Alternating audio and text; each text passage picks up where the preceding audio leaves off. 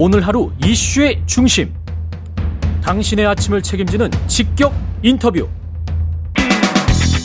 여러분은 지금 KBS 일라디오 최경영의 최강 시사와 함께하고 계십니다.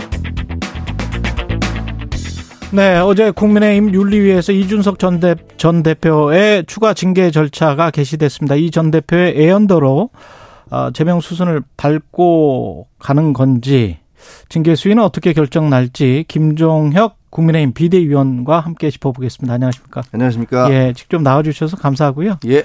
예, 지금 추가 징계 절차를 개시하겠다라고 하는 것인데 정확한 사유는 뭘까요? 정확한 사연은 뭐 이해양이 위원장이 그 당과 당원 음. 어, 그리고 의원들에 대한 그런 어떤 모욕적 발언과 행동 이런 것들을 말씀을 하시면서 음. 기자들이 구체적으로 그게 신군부라든가 계곡이라든가 이런 것과 관련된 것이냐 그랬더니 이미 많이 보도가 됐죠라고 얘기를 하셨잖아요. 뭐 사실상 수긍하는 사실상 수긍하는 음, 그렇기 때문에 그런 어, 발언과 행동들 이런 것들에 대한 징계가 아닐까 싶습니다. 그러면 품위 유지 위반 뭐 이렇게 되는 겁니까? 품위 유지 위반 글쎄요. 이거 저 당에서 어. 의총을 열어서 의원들이 어, 당이 이준석 대표로부터 심각한 모욕을 받았다, 징계가 필요하다라고 요청을 했지 않습니까? 음. 그러니까 거기에 대해서 어, 윤리위가 화답하는 그런 형식이라고 보여지네요. 근데 어떻게 보면 이준석 전 대표의 SNS 말대로 이게 표현의 자유에 해당될 수도 있을 것 같은데 어떻게 보십니까? 저는 그런 생각을 해요. 예. 만약에 이와 유사한 일이 민주당에서 벌어졌다면 과연 어떻게 됐을까? 음. 만약에 민주당의 과거에 이제 박지원 공동 어그저 비상대책위원장인가요? 예. 예. 그분이 만약에 예. 에, 이준석 대표처럼 어. 자기 당에 대해서 우리 당은 가짜 상품을 팔았고 양두 구육이었고 어. 그다음에 뭐 신군부와 같다. 혹은 무슨 뭐 당이 무슨 북한의 노동당과 유사하다라는 식의 이런 식의 발언을 했다면 과연 어 민주당은 어떻게 반응을 했을까? 그리고 이른바 개딸이라는 분들은 과연 그 그렇게 발언한 당사자를 어떻게 처리했을까 이런 생각을 해보는데요. 어. 어 아마 그 동안에 이제 그 국민의힘의 당원들이라든가 의원들이 받은 상처가 적지 않다고 생각합니다. 물론 뭐 이준석 대표님도 상당 부분 하고 싶은 말씀이 있을 것 같지만 부부 싸움을 해도 넘어서는 안 될 선이 있지 않습니까? 음. 어, 그래야지 이게 깨지지 않, 부부가 완전히 이혼을 결심하고 헤어지려고 하지 않는다면 어느 정도는 지켜야 될 선이 있는데 그런 선들은 많이 넘어간 게 아닌가 이런 생각이 듭니다. 많이 넘어갔다. 그러면 징계 수위는 제명까지도 나올 수 있는 겁니까? 그 당원 당규에 의하면 6개월 이상의 징계가 일단 6개월 당원 정권 정지 6개월이 나왔는데 그렇죠. 그거보다 추가 징계는 더 높아질 거로 보이지 않습니까? 예.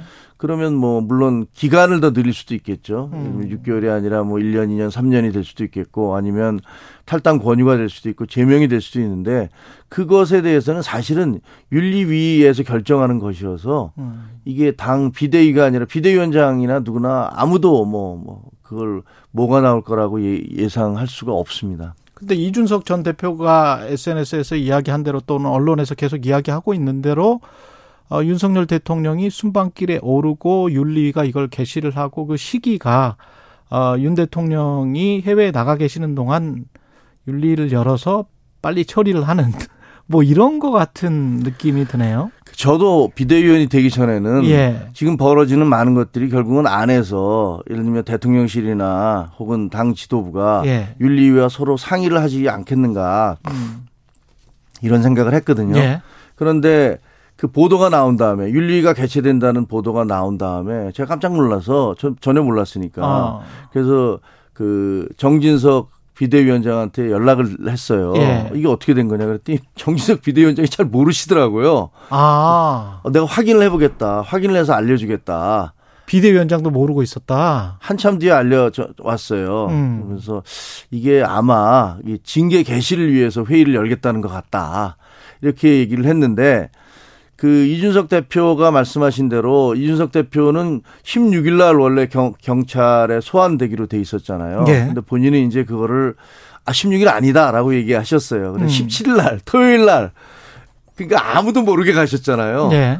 본인도 얘기하셨지만 언론도 몰랐고 당에서도 아무도 몰랐어요. 어. 근데 그거를 예를 들면 윤리위원회는 미리 알고 있었을까? 그거는 저는 참 이해하기 어려워요. 지금 이제 음. 이준석 대표는 오비이락 아, 그, 이락하고 표현을 하시면서 사자성어 좋아하시니까 네. 그러면서 그것이 마치 윤리위가 경찰과 사전 교감을 다 해서 음. 무슨 step by step으로 가는 것처럼 말씀 그런 뉘앙스를 풍기시는데 예. 저는 그게 가능한 일일까 싶어요. 그러니까 지금의 어떤 뉘앙스 이준석 전 대표가 풍기는 뉘앙스처럼 윤리위, 경찰, 대통령실 이런 어떤 삼가 당 지도부 예. 예, 당 지도부 이런 어떤 것은 그냥 가상의 현실이고 실제는 그런 일이 벌어지고 있는지 아닌지는 모르겠다는 말씀이시네. 제가 와서 네. 놀란 건 그 윤리위에 대해 윤리가 사실상 out of control이라는 거예요. 뭐 영어 써서 아, 죄송한데요. 네. 거의 통제가 안 된다. 통제뿐만이 아니라 네. 윤리위가 뭘 어떻게 하겠다는 것들을 당과 전혀 상의를 하지를 않아요. 이양희 위원장이 완전한 자율권이 있다.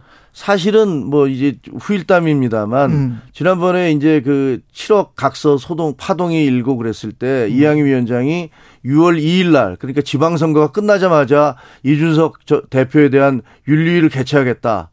그 얘기가 났을 때 당이 발칵 뒤집혔었다 그래요. 예. 아니 지금 지방선거를 치러야 되는데 당 대표를 바로 선거 끝나자마자 윤리위를 개최하겠다면 어떻게 되느냐? 그래서 나중에 알고 보니 이제 그 김종인 어, 위원장께서 전화를 뭐 전화가 안 됐는데 며칠 뒤에 연락이 돼서 그렇게 하면 안 된다. 음. 라고까지 얘기를 했고 당내에서도 그렇게까지 가면 안 된다라고 얘기를 해서 그게 이제 뒤로 늦춰졌다는 걸로 이제 제가 나중에 들어가서 취재를 해보니 그렇게 그렇군요. 돼 있더라고요. 예. 이양희 위원장이 당의 누구의 얘기를 듣거나 지시를 받거나 심지어는 전화 통화조차도 다 거부하고 있거든요. 그렇군요. 그러면 이준석 전 대표가 이야기하는 것처럼 무슨 독점관이 있어서 나가서 싸워서 일단 일단 총 총탄을 맞아 맞아라. 예. 아니 저도 비대위원이지만 예. 누가 저한테 너 예. 나가서 뭘 해라. 예. 전혀 그런 얘기를 들은 바 없고요. 음. 저야 그냥 그 정진석 비대위원장이 함께 해달라라는 요청을 받고 그 최재형 제가 혁신위 대변인이기 때문에 예. 최재형 원장님과 상의를 했고 최재형 원장님이 어 아니 뭐 자기는 그더 많은 사람이 비대위로 가기를 원한다 혁신위에서 그런 말씀을 하셔서 간 것뿐이죠. 음, 혁신위 말씀하셨습니다만 비대위가 이렇게 출범하고 이거 두 번째 출범이라고 해야 되겠고 이 지금 국민의힘 상황은 어떻게 정리가 돼야 될까요? 이 비대위 상황은 빨리 그 전당대회를 해야 되는 겁니까? 예, 28일에 음. 어쨌든 또 다른 가처분 그 심사가 심리가 그렇죠. 열리지 않습니까? 그렇죠. 아, 글쎄. 정말로 보면 집권 여당이 거의 작동 불능 상태와 비슷한 상황으로 빠져 들었었지 않습니까? 예. 이게 그 남부지법의 황정수 판사님이 원래 의도하셨던 건지 아닌지는 저는 알 수는 없습니다. 음. 하지만 어쨌든 그 이게 무슨 저 대법원의 전원 합의체 판결도 아니었고 그 다음에 무슨 그 일반 재판에 있어서 합의 합의부 판결에 의해서 아 여러 판사님들이 감론을박을 하면서 내린 결정이 아니라 음, 판사, 판사, 한 분의 네. 그, 그 어떤 그 판사 한 분은 나름대로 법과 양심에 의해서 하셨을 아, 거라고 하셨겠죠. 저는 믿습니다. 예. 그리고 뭐 그 본인의 가치관과 세계관, 정치관이 있으실 텐데 음. 그 판결에 의해서 지금 집권당이 한 달 가까이 거의 지금 마비 상태에 빠져 있는 거거든요. 음. 그렇기 때문에 28일 날 이분이 또 어떤 심리를 하시고 그다음에 음. 결정을 어떻게 내리실지는 모르겠는데 저는 정치의 사법화 역시 전혀 옳지 않고 그다음에 사법의 정치화 역시 굉장히 잘못된 것이다라고 생각을 합니다. 약간 제기를 하시는 거네 지금 사법의 정치화를. 아 저는 그런 의혹 그러니까 정치화라기보다는 예. 그러니까 제가 드리는 말씀은 그분이 어떤 양심적인 판결을 내리지 않았다는 것이 아니라 예. 적어도 사법부가 어. 그 자제해야 될 사법 자제가 필요한 분야가 저는 외교와 정치라고 생각을 합니다. 예. 왜냐하면 법적으로만 따지면 문재인 대통령께서 북한에 가서 김정은 위원장과 함께 손을 들은 것은 국가보안법 위반이고 헌법상의 그 문제가 될 수가 있어요. 그러나 아무도 그것을 문제 삼지 않습니다. 그렇죠. 예. 그리고 마찬가지로 근데 헌법 에뭐 대통령의 평화 유지의 의무가 있으니까요. 아, 하지만 예, 남북 통일을 위한 또 노력을 한반도와 부속 도서가 전부 다 다 대한민국 것이기 때문에 그렇죠. 이적 단체입니다. 예. 이적 단체의 수괴와 만난 거예요. 그렇지만 그럼에도 불구하고 우리는 유엔에 동시 가입이 돼 있어서 헌법과 모순되는 그렇죠. 상황이 발생하고 있거든요. 그렇죠. 그런 것들에 상황이죠. 대해서도 문제 삼지 않습니다. 예. 왜? 그것은 정치적인 행위이기 때문에. 예. 그리고 예를 들어서 선거를 치를 때 당 대표를 50대 뭐 여론조사와 당원 50대 50으로 뽑는다, 100% 당원으로 뽑는다, 뭐 여러 가지 그 조건들이 있지 않습니까? 그거 바로바로 바로 결정이 되거든요. 그렇죠. 그거에 대해서도 문제 삼지 않습니다. 음. 왜? 누구든지 문제 삼아서 야 이것은 비민주적이야 말이 안 돼라고 제기할 수도 있어요. 음.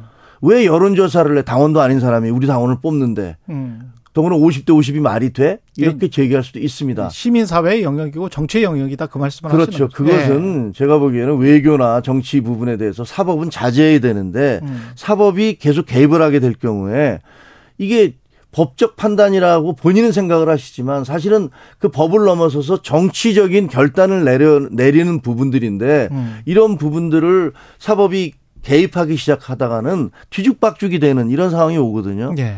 만약에 이번에 또 그 28일에 그 가처분을 받아들여서 음, 음. 그러면 이제 오늘 이제 원내대표가 뽑힙니다. 누가 뽑힐지 알 수 없습니다. 만약에 주호영 원내대 전 비대위원장이 뽑힌다면 예.